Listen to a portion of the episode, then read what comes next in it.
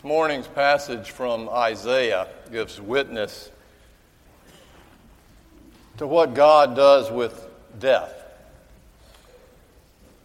And what God first does with death is to let it happen. The people of Israel are facing an enormous death of their ideal of who they were as children of God when the Babylonian armies routed them in Jerusalem in 597 and burned the temple down and killed and maimed many of them and enslaved many others and took them back to Babylon to serve as slaves. They had lost almost everything that they believed in, as well as the death of many of their members in all of 1st Isaiah, through the first 39 chapters, are the prophet of Isaiah's words of prophecy saying, if Israel doesn't turn around and repent, then it's not going to end well. And as the prophet foresaw, it didn't. But then, 60 years later, when the people of Israel are in exile in Babylon, a second prophet rises up, known as Deutero Isaiah, and, and 60 years after that, he rings the bell of joy and new life through, in beginning the 40th chapter that we all know well uh, from the Messiah, if nothing else. A voice cries out in the wilderness, What shall I cry? Prepare the way of the Lord make straight in the desert a highway for our God. Every valley will be lifted up, and every mountain be brought low, and uneven ground will become level, and the rough places plain, so that they may walk their way back to Israel. And then the glory of the Lord shall be revealed, and all the people shall see it together, for the mouth of the Lord has spoken. And what did the mouth of the Lord say? From this morning's text, the 43rd chapter of Isaiah, verses 41 through 21. Thus says the Lord, your Redeemer, the Holy One of Israel For your sake, I will send to Babylon and break down all their bars, and the shouting of those Babylonian Chaldeans will be turned to lamentation for I am the Lord, your Holy One, the Creator of Israel, your King. Thus says the Lord, who makes a way in the sea. Remember in the Exodus when God split the waters of the Red Sea, the Sea of Reeds, and brought dry land so the people of Israel could make their way from Egypt over to the wilderness to make their way to the promised land. You remember the big Moses movie and the waves. He brought the waters still and dry land underneath them. In this case, he's doing the exact opposite. Thus says the Lord, He says, When I made a way in the sea and a path in the mighty waters, and I brought out the chariot and the horse and the army and the warrior, they lie down, they were destroyed, the Egyptians and they cannot rise, and they are extinguished and quenched like a wick. Remember those days? Then he says, Forget about it. Do not remember the former things, or consider the things of old. For I am about to do a new thing. Now it springs forth. Do you not perceive it? I will make a way in the wilderness and rivers in the desert. Instead of splitting the waters and bringing dry land, he's bringing the waters into the dry land. It's 180 degrees completely opposite. And the wild animals will honor me, and the jackals and the ostriches, those weird animals, will honor me, for I give water in the wilderness and rivers in the desert to give drink to my chosen people and the people whom I formed for myself, so that they might declare my praise. This is the word of the Lord. This morning I want to talk about hope. But to get there, we have to also confront the reality of the great existential barrier to hope and to our own personal well being, and that is death. Authentic hope springs from the wounds of our vulnerability. Ultimate hope is grounded in what God does with the most vulnerable reality of all death. At the risk of being blunt, our faith has to own up to the fact that death is basic biology. It is not sleep, it is infinitely more and deeper, and on this side of it, way darker. Everything that lives dies, except maybe the green algae in the St. John's River. Now, I know this is not particularly an upbeat way to begin a sermon, but it is Lent, by the way, that time of personal and spiritual introspection when we're called to look more inward at ourselves to discover what is it really about us that motivates us to be who we are. And when we are most honest and introspective, most real with ourselves, we are always trying to negotiate our way around the inevitability of death. In fact, we contrive every possible way to distract us from that reality. From alcohol to affairs, from conspicuous consumption to facelifts and body trainers and even lying about our age.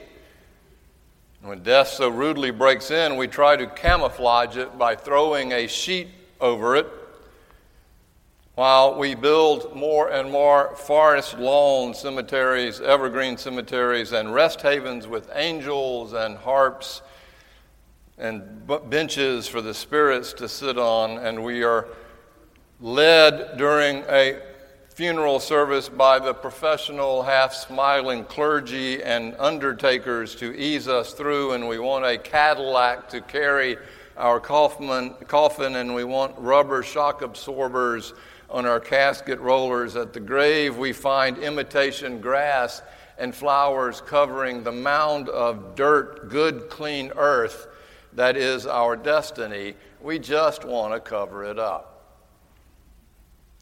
But at four o'clock in the morning, we cannot sleep. And the truth is, we most want to avoid this thing, and it sneaks up on us. And if not then, unmercifully, the phone rings, or there's a diagnosis, or through all the many other small deaths that we encounter in our lives our divorces, and our losses, and our retirements, and all the other ways that we encounter this death our egos, a thousand times our egos, we have to confront it. Wise people say that the ability to face death honestly and fairly lays the groundwork for our emotional and spiritual maturity. While living in denial of it, the Peter Pan syndrome is no way to live fully living with it draped over our shoulders is no way to live fully either. We're not called to drink it every day, but we are called to acknowledge it. We're not called to look like we live in the Addams family, but we are called to know that it is always there.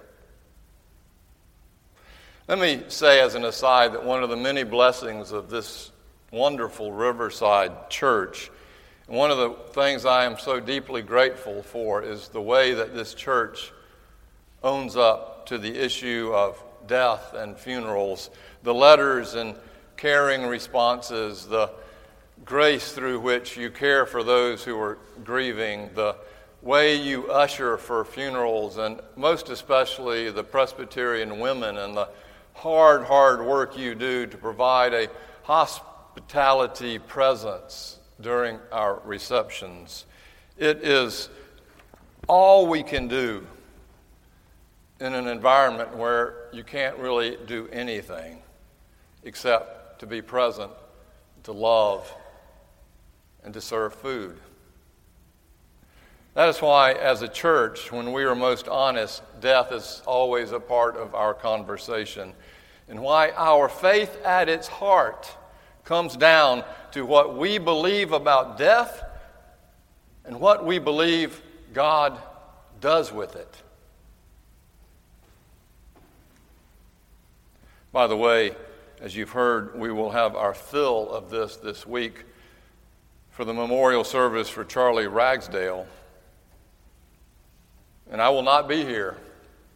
Irony of ironies, as I will unfortunately be attending a conference in Atlanta, ironically, on death and dying and grief counseling.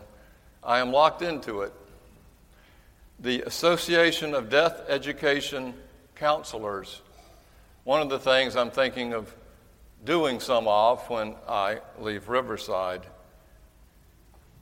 And I told John and Sally this, and they said, No problem. Hunter Camp, their really good friend, pastor at Memorial Presbyterian, and Carol DeGusto, other good friend, can do great job for me. And when I told Sally why I was not able to come, that I was going to a Association of Death Education Counseling conference to get certified, she laughed the day after her son died and said, Well, I guess all of the counseling that you're about to sit down and give us doesn't really count then because you're not certified.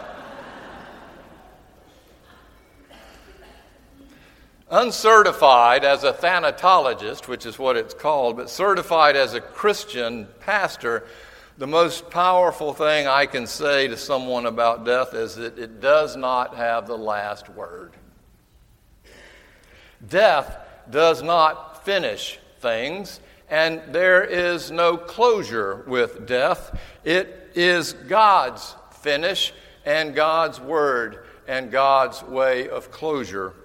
In the Bible, if there's anything true about that, it is in this morning's passage. It affirms the fact that when Israel thought they were most dead, God does a brand new thing and brings water into the dry, arid wilderness and lets them flourish enough to make their way back home. This is what God does with the reality of death. He confronts it, as He did in Jesus Christ. And then, after letting it have its say, He speaks His last word. And the last word is resurrection. Into the va- vacuum of death, God speaks a last word of new life. Behold, I am doing a new thing, he says. And he says, Take that death, all you have to offer. This is what I have, and that is, even in the face of death, I speak new life. Granted, the the vision to perceive this, you see, only come, comes through the eyes of faith. We cannot prove it. We have no idea what happens after death. We don't even know what happens through death. We've had after death experiences. But we do have some people who think they know, and they walk around telling everybody else that this is what you have to do or say in order to go to heaven. They don't know that. They don't know who goes to heaven and who doesn't. They seem to know, as someone said, what the temperature of heaven is and how the furniture is arranged. Nobody knows. Someone told me that their son had lost a really loving dog in their family, and so the mom read to him the book all dogs go to heaven. And when that son came to school and shared that with her religious teacher, her religious teacher, I guess trying to do the best thing, said, Oh no, Oh, no, dogs don't have souls. Take it from me. The Bible is clear. Everything in creation is in process of being redeemed by God. Everything that God has created, as Paul says, the whole creation groans with eager longing for the day that we will be redeemed by Jesus Christ. Everything that God has created will be redeemed by the last word of God. All of it. And the reality is, in our deepest urge, the deepest part of us, we are always looking for that redemption in life because we know that we're still becoming redeemed. We are not saved, we are being saved. We are in process always, growing, growing, growing more God like if we are living responsibly. And what that looks like, you see, is incarnate, embodied in Jesus Christ. Jesus Christ is the image of God made flesh, the same image of God that we have. And when we live fully and perfectly into that image, which we don't do in life, but we are on the road to it, when we live fully into that, we look like Jesus. And the promise is that death will not stop that process. That if we have not reached that process in life, then we will reach that process in death. This is God's redemptive good news. We're becoming, we're pilgrims, we're growing, we're learning. And one day we will finally see what it looks like. The Gospel of John begins his wonderful prelude saying, To everyone who took him in, parentheses, once and for all, as if to keep him forever, in them did he release once and for all the power to go on becoming godlike. And I would like to say that whether we take God in or not, the good news is that God takes us in and that one day, in life or in death, we will perceive this good news and finally see who we are and whose we are. And our faith, which is simply the lens through which we can conceive of this or perceive of this, is always in process of becoming full of doubt as well as full of joy. And it is simply a process moving toward God's promise that God has the last word. It's happening now. I mean, an alcoholic bottoms out and gets sober. Uh, a, a divorced couple decides to take the high road and and not a war of the roses. Two brothers who have been estranged from each other for 30 years decide for some reason that they're tired of that and they reconcile. These moments of perfection break in on us all over the place, and with the lens of faith, we can see it happening. Wellness happens, healing happens. It's a mystery, it, it's beyond our imagination, but this perfection of the kingdom of God is breaking in on us even now, as it did for those exiled people in Babylon. If we have the eyes to see and the ears to hear, we hear God's clarion call I am the Alpha, I am the Omega, and nothing will separate us you from thy love.